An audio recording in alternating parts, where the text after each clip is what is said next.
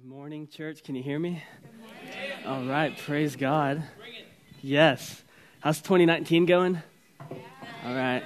My 2019 was like off to a fantastic start, and then the Dallas Cowboys like just let me down last night. So I'm mourning, I'm grieving, uh, but the last shall be first. So it, it's coming. Okay, it's coming one day. Uh, if you're new here, welcome out. Uh, we are so glad that you are here with us. Uh, in the seat back behind you, you'll find a connection card. We want to connect with you, get more information, uh, get to know you. And if you turn that into the back, we have an awesome gift for you. So please don't be in any rush to leave. So I'm excited for a few reasons to be here with you. Uh, number one reason is uh, fasting is like awesome, but it's not my favorite thing, okay? I'll be honest. So I'm, I'm glad uh, and excited that, that we, as a church, committed to, to five days of prayer and fasting. So if you were with us, we ran through this book called Great Faith. Now, if you didn't get a chance to fast with us, don't worry. You can still fast, okay? Um, we have a couple of these laying around, so I encourage you pick one up because there's awesome information on, on what fasting is biblically and great devotionals that, that me and my wife have committed to running through the year and praying through these things that we had wrote down. The second reason why I'm excited is because for the next few weeks, we're going to be doing a sermon series out of this booklet called Great Faith. Uh, and I'm excited because we're not doing this alone. So, on the back of this booklet, you might have heard in our video that we're part of a bigger family called Every Nation. Now, I grew up Mexican, so I, I know what a big family is, and, and so this one qualifies as a big family, okay, because we're all over the world. Um, and in Oceania, North America, South America, Central America, Europe, and Africa, all of our Every Nation churches are going to be running through this series, and we're believing God for great faith in 2019. I mean, what would 2019 look like if, if God cultivated and crafted in us great faith? I mean, we would be able to, to win our nation, our community, rise up to whatever God has for us. So we're going to start this year off strong, and we're going to finish it strong. And so we're going to be studying the subject of great faith. So if you're with me, we're going to be in Hebrews chapter 10. So if you have your Bibles, will you please stand with me to honor the reading of God's word? Hebrews chapter 10. Yes, everyone stand. I don't know what I said, okay? I'm getting warmed up, okay? It's going to get good, all right? Um, Hebrews chapter 10, we're going to be looking at verses 32 to 35. But recall the former days when, after you were enlightened, you endured a hard struggle with sufferings, sometimes being publicly exposed to reproach and afflictions, and sometimes being partners with those so treated. For you had compassion on those in prison, and you joyfully accepted the plundering of your property, since you knew that you yourselves had a better possession and an abiding one. Therefore, do not throw away your confidence, which has a great reward. I'm going to read this one more time. But recall the former days when, after you were enlightened, you endured a hard struggle with sufferings, sometimes being publicly exposed to reproach and afflictions, and sometimes being partners with those so treated. For you had compassion on those in prison, and you joyfully accepted the plundering of your property, since you knew that you yourselves had a better possession and an abiding one. Therefore, do not throw away your confidence, which has a great reward. You may be seated. The word of the Lord. Amen. With the remaining time I have with you, I want to answer one question um, that I believe this text answers for us, and it's this what is going to motivate long term faithfulness to God in your life? What is going to motivate long term faithfulness to God in your life? Uh, this question has always been important to me. When I became a Christian um, almost seven years ago, next month, I, I picked up this book, and in the first chapter, this author makes this case that one out of three people that make a commitment to follow God actually follow through and live their whole life, die representing and identifying with Christ. So that means two out of three people um, eventually fall off or stop living for Christ. And, and this book was written a while back ago, so I'm sure the, the stat has changed, but, but this statistic marked me. And the reason why is because when I became a Christian, I walked into a room with two other friends, and I was the only guy that stayed in that room. And the two other guys that I came to know the faith with aren't following Christ to the degree that they should be. And so, what started off in my mind is, man, God, I want to be faithful to the end. I want to run this race well. I want to be able to die, and that when people are at my funeral, they'll be able to say, that guy lived for Jesus. Yeah. Like, like he, was, he was reckless, he was crazy, he was weird sometimes, he, he said dumb stuff, but it doesn't matter. This guy had Christ all over him. And I want to be able to leave behind a legacy and where my family can say, man, he modeled for us what Christian living looks like, and, and I want to follow Christ because of him.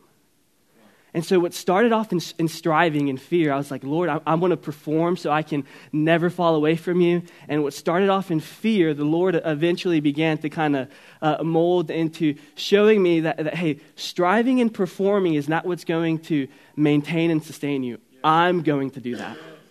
He who started a good work is going to be faithful to complete it.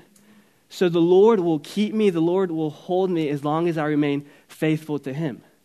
But if I can be honest with you guys, following Jesus can be hard sometimes. Really hard. And if you're in here and it's not difficult, please come lay hands on me and pray for me. My, my wife would appreciate that because, man, it's hard. Like, I, I feel like we live in a world that isn't conducive for faith. And there's a thousand different things that are vying for our attention, that are pulling us away from the faith, trying to distract us. And at the end of the day, man, it can be exhausting.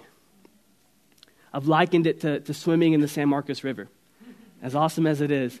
If you're a decent swimmer, you can, you can kind of swim upstream and keep up with the current.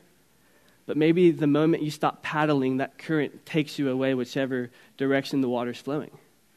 And for some of you guys, that's what your Christianity feels like. It's like, man, I'm just, I'm just trying to keep up. I'm just trying to resist temptation. I'm, I'm trying to have a good attitude and countenance and maintain faithfulness to God, but it's so hard, and it seems like the moment that you stop, your world caves in on you. I mean, that's my life. And so, from this text, we're going to see the author answer this question for us. In your life, what is going to motivate long term faithfulness to God? Now, we don't necessarily know who the author of Hebrews is, but, but we kind of can infer who he's writing to. The audience is mo- more than likely a Jewish community that has just recently converted to Christianity. When we read the text, we, we see the author referencing a lot of Old Testament imagery and subjects like uh, sacrif- the sacrificial system, uh, priests, and covenants. And the author is making this case that, that Jesus is the Messiah, the long uh, awaited prophet, priest, and king that intercedes on our behalf and restores relationship with God. But at one point in the scripture, two things happen. One, he begins to warn the people from falling away from Christ because that's what this community was experiencing. In fact, a handful of these believers had gone apostate. They rejected the faith. They said, This isn't for me, I quit. And the author is warning them, saying, Hey, hey, don't do that, okay? It's not worth it.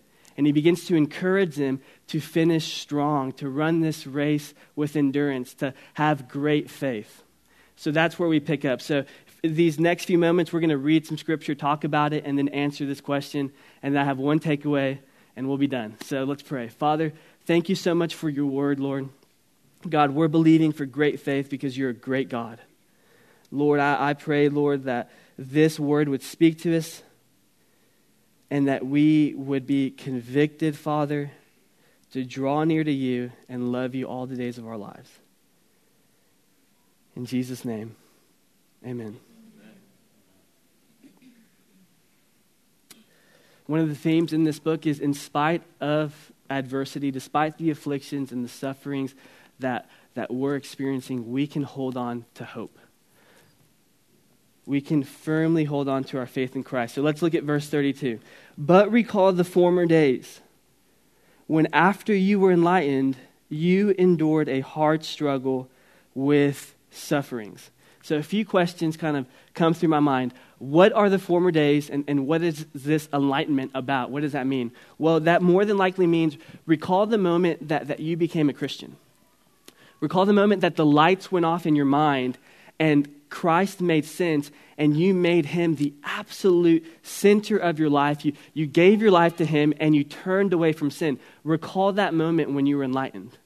On February 25th, uh, 2012, I was in a room and I, and I heard the gospel preached.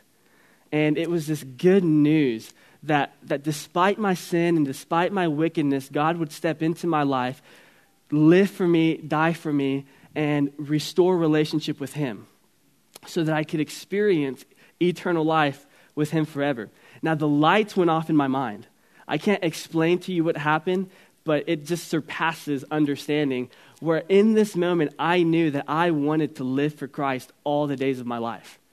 I mean, I went, I went crazy. Um, I started sharing the gospel with my, my family and my friends, didn't even really know what the gospel was, but I knew that the Lord had done something in my life and it was worth sharing. I was enlightened. Uh, my values were changed. Uh, the things that I once found satisfying could not satisfy me anymore. And the sin that I once enjoyed left a bitter taste in my mouth. I could not be the same. And the author is saying, recall that moment. Recall the former days when, when you were living a certain way, when you thought about Jesus and then he became who he says he is in this word. Remember that moment. And then what follows that blows my mind. It says, You endured a hard struggle with sufferings. Now, how countercultural is that to the message that we hear sometimes? That, hey, when you become a Christian, everything's going to be awesome. That when you become a Christian, everything is going to work itself out, and you're not going to be insecure the same and you're not going to struggle the same. But in fact, this says they were enlightened, they committed their lives to God, and then they endured a hard struggle with sufferings. What? Uh, this right here is like a life verse for me because I've seen so many people in my life who've made commitments to follow Christ and say to me, Berto, this Christianity thing doesn't work for me. I'm like, why? It's like, dude, my life sucks. Like I'm suffering and everything hurts. And I'm like, bro, that means it's working. Okay? Like read the Bible. Your, your suffering and your afflictions is not God's displeasure over your life. If you're in Christ, we have no room for, to think that. But it's God purposefully doing something in our hearts that's drawing us near to Him. And it's just part of the promise that nobody really pursues, but it's ours in Christ that as they persecuted Him, they're going to persecute us also. I mean, that's in Christ. That's the Bible, okay? They endured hard struggle with sufferings. Um, this is where I wish that the Bible had like these, it was like a picture book so we could see an image of, of what this actually means.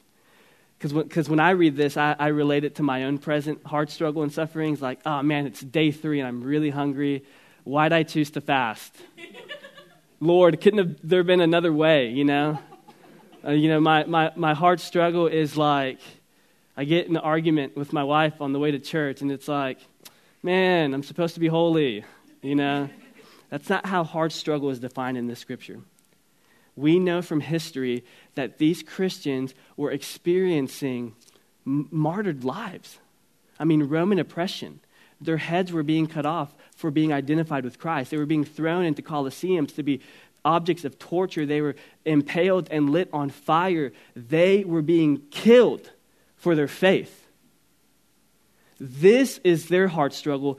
This was their afflictions.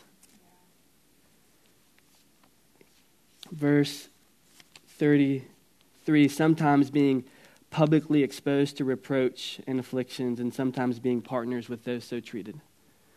Publicly exposed to reproach and affliction, not privately. I believe it was public because whatever political oppression or whatever people groups were persecuting them wanted to make a statement and saying, if you choose to be identified with Christ, this is what your life's going to look like. Now, we don't visually see this, but this happens all the time overseas where we see people killed publicly for being identified with Christ. Why? So that other people looking in on this can get a visual image of, hey, this is what's going to happen to me if I choose to be identified with Christ. My life could be taken away from me. Everything I have could be stripped away. I could experience that same suffering It wasn't uh, private suffering or affliction, it was, it was public for the whole world to see. And then it says they were partners with those so treated. What that means is that there was a, uh, some Christian believers were being persecuted, and then others were standing up and partnering with them and saying, Hey, I believe in the same God that they believe in. I will stand with my brother who is suffering, who is, who is being persecuted, because that's my God too. Now, that's radical, crazy faith. They were partners with those so treated. That could also mean that the brothers and sisters that were being thrown into jail or prison, they were visiting them and meeting to their needs. Our current prison, prison system seems like a luxury to what this prison system looked like because, I mean, it was harsh. There's probably no running water, there was no food, and the prison guards weren't taking care to their needs. So, probably the only food and, and, and, and things that they were getting were from the visitors. And so they were taking a great risk to even going to these prisons where, where these Christians were being locked up just so they could take care of them. This word, partners with, is rendered from a Greek word that means fellowship. Man, that messed up my theology. That fellowship, in this sense, is partnering with your brothers and sisters that are being persecuted for the advancement of the gospel is standing with people who are being identified with Christ and experiencing great risk of death, public humiliation, and suffering. That's what fellowship is? Man, I have a long way to go. That they were taking a bold risk and saying, I identify with those brothers and sisters. I will mourn with those who mourn and rejoice with those who rejoice.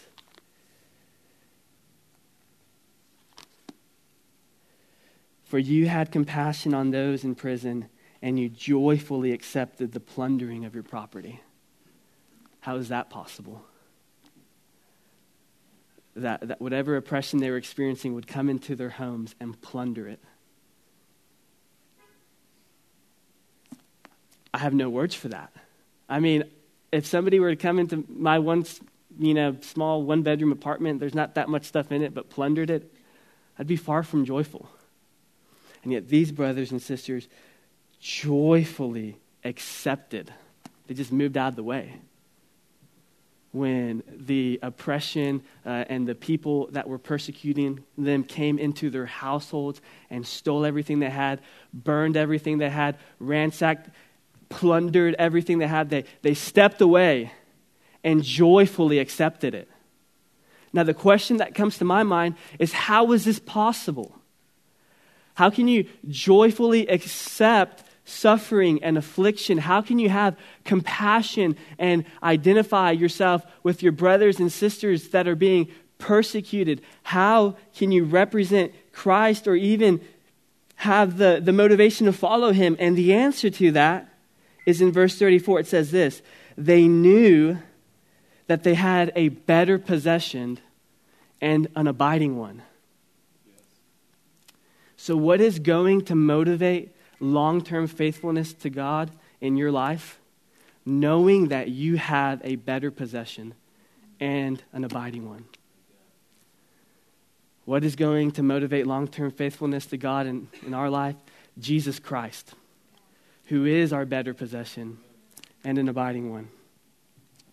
So, what, what does that mean that, that, that Jesus is our better possession? the better possession and abiding one is not a thing. It is a person and a great salvation, a great relationship of acceptance with God and fellowship with God and enjoyment of, of God forever. Notice the two adjectives, better and abiding. It is better than anything this world can offer, and it lasts longer than anything this world can offer. So, what makes Jesus a better possession? Well, number one, he's God. He's the living God who, who holds the whole universe in his hand. He is our Father, and we get to experience a great relationship with him. And he is infinitely better than anything this world can offer because nothing that this world can offer me will ever satisfy me, will ever complete me, will ever bring me joy or even eternal life. Jesus has the capacity to do this because he is God.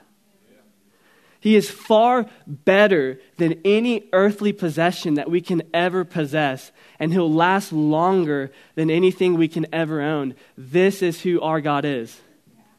He gives life, He gives purpose, He gives worth, this is how the book of Hebrews is kind of outlined. It, it, it's showing us who Jesus is. In Hebrews chapter 1, he is the, the, the, supremacy of God who holds the whole universe in his hand. In Hebrews chapter 3, it says that he is greater than Moses. So if you read about Moses in the Old Testament, Moses is pretty great. Jesus is greater than that. Hebrews chapter 4, he is our high priest. In Hebrews chapter 8, he is a better covenant because of his life, death, and resurrection, we can be in a relationship with God by placing our faith in him, not based on anything awesome we've done, not based on, on keeping the law, but solely on placing our faith and trust in him and turning away from our sins. This is the relationship that the Lord has secured for us. He's a better possession. Um, I, I don't know about you, but every time I, I get like a, a new iPhone, I'm like super cautious with it. Like I go like LifeProof, OtterBox, screen protector. My wife thinks I'm weird. Um, and then I'm like checking for scratches every now and then. It, but then after a while, this thing kind of gets old. And it's like, oh, who cares if there's a screen protector? You know, forget the case. And I just like throw it like it's nothing. But, but at first, man, this thing is awesome. But this thing gets old. Jesus isn't like that. It's not this, he's not this person that comes into our lives and then after a while we get bored with and then we find no use for. No, he's more than that. Amen. He's the living God who wants to commune with us and be in relationship with us. And he can satisfy me and complete me like this thing will never be able to. And this thing's going to get old.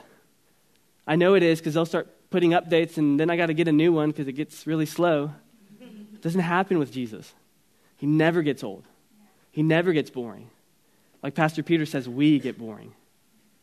Jesus is a better possession, and he is an abiding one. If you currently have possessions in your life that you hold near and dear to your heart, that occupy a place in your life, that the better possession should, Jesus Christ, I believe that you will experience very shallow joy. That you'll experience unstable confidence, poor endurance, and weak compassion.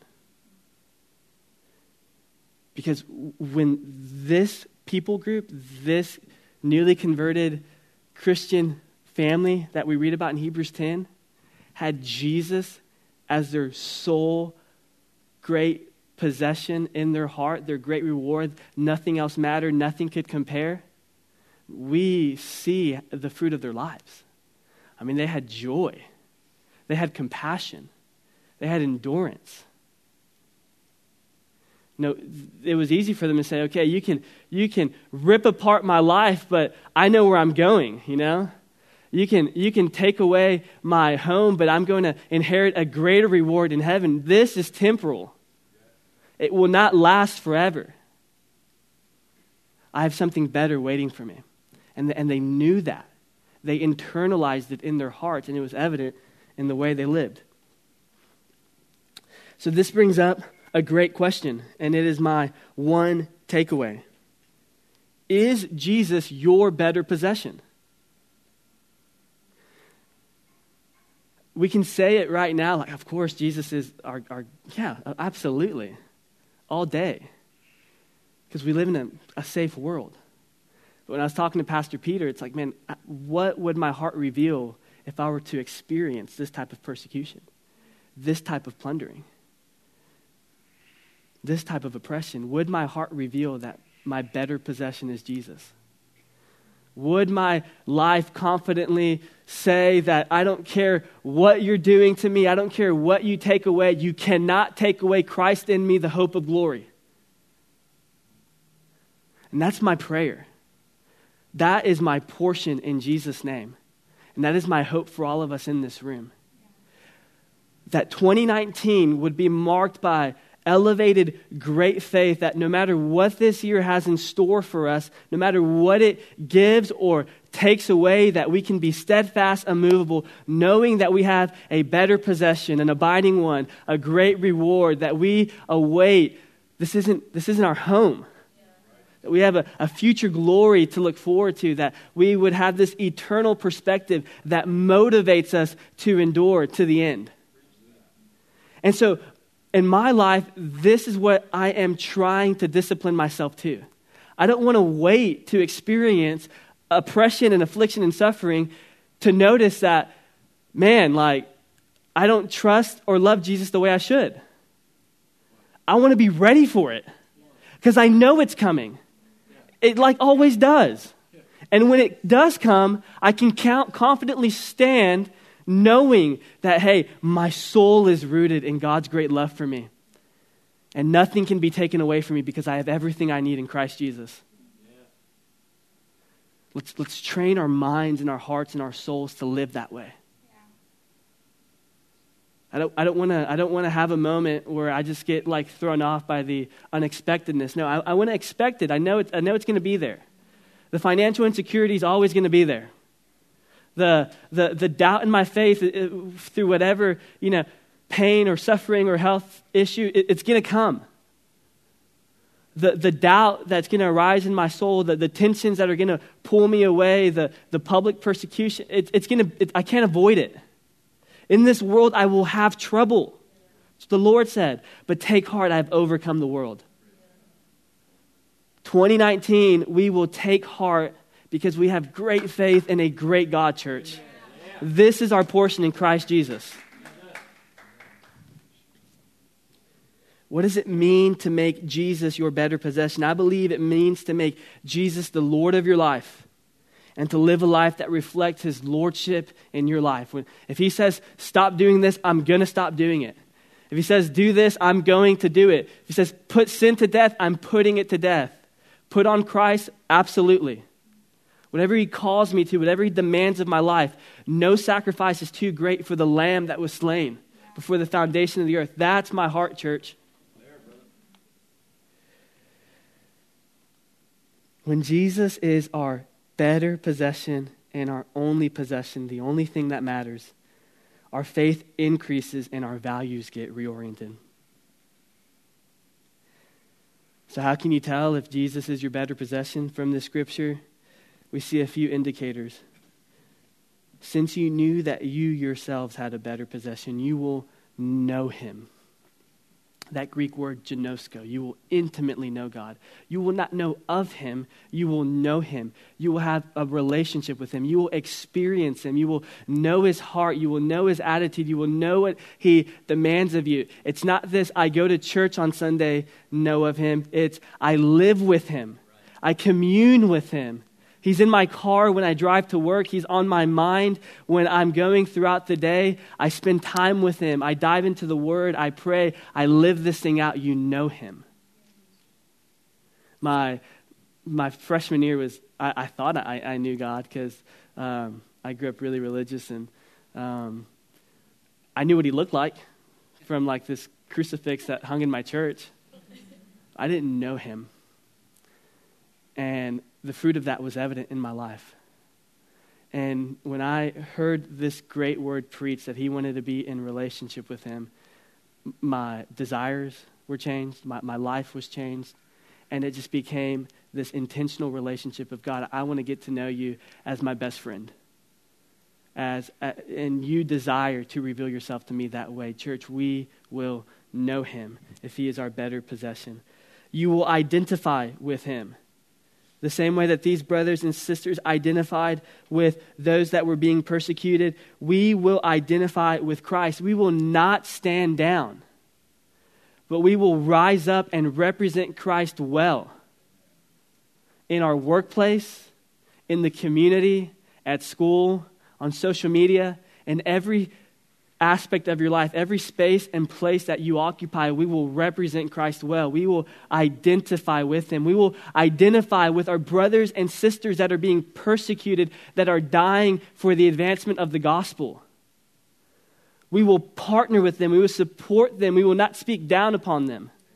You know, oh, they had poor mission strategy, or they're reckless, or I wouldn't have done that. Why would you go there? No, no. We will stand with them because they're taking the gospel to places that we are not. We will partner with them, we will identify with them. In the midst of our struggles, reproach, and afflictions, we will endure with joy and compassion. The place of great faith, the place great faith is cultivated in, is in a great relationship with God. Fixing our eyes on Jesus, locking arms with Him, and loving Him with all our heart, soul, and mind.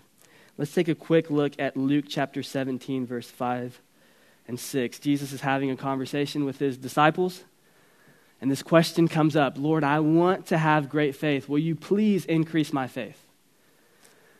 And the way Jesus answers this question, I, I, I wouldn't have expected it to go down this road, but he's Jesus, and it's awesome. It says this The apostle said to the Lord, Increase our faith. And the Lord said, If you have faith like a grain of mustard seed, some translations say mulberry seed.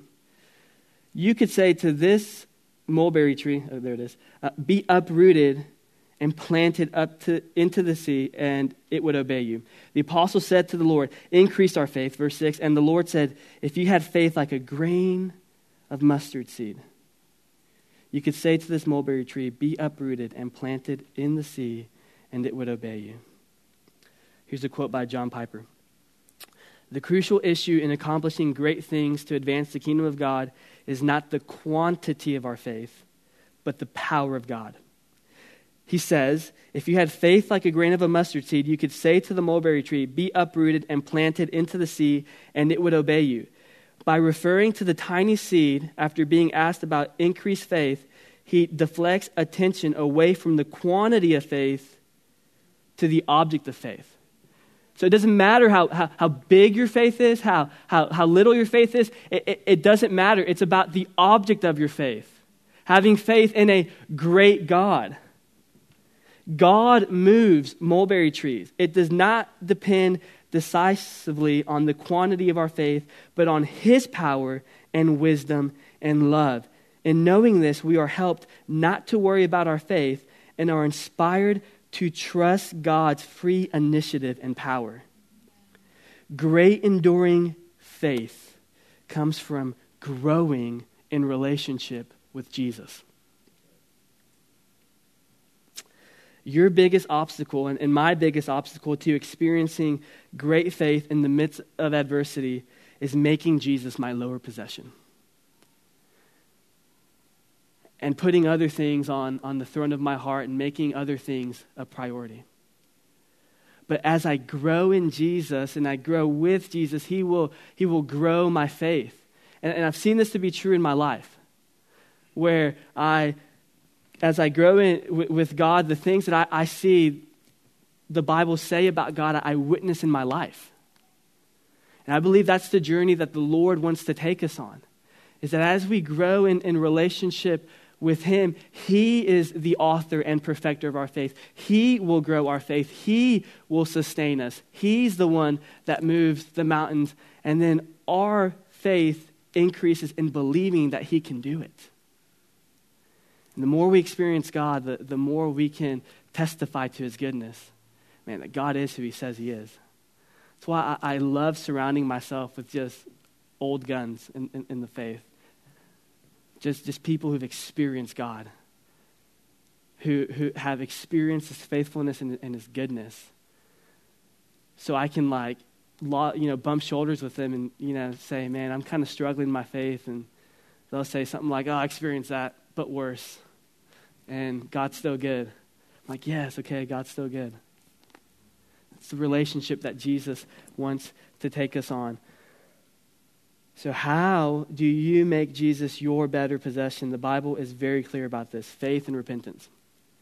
You place your faith in Jesus.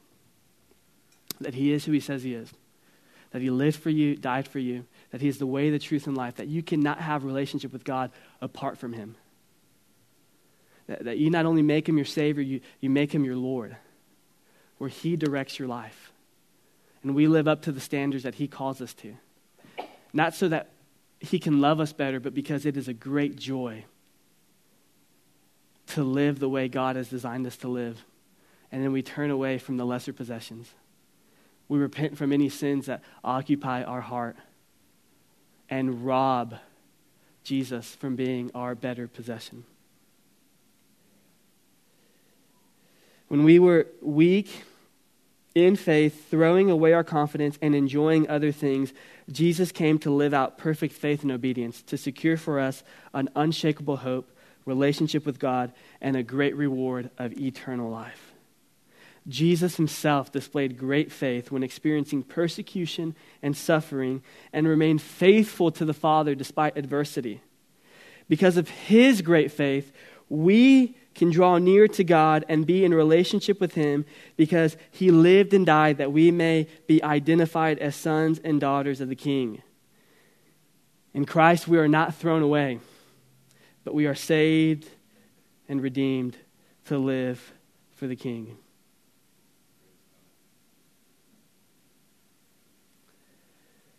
What is going to motivate long term faithfulness to God in your life? Knowing Jesus, making him your better possession, and walking that out by growing in relationship with him. Let's pray together as we transition into communion.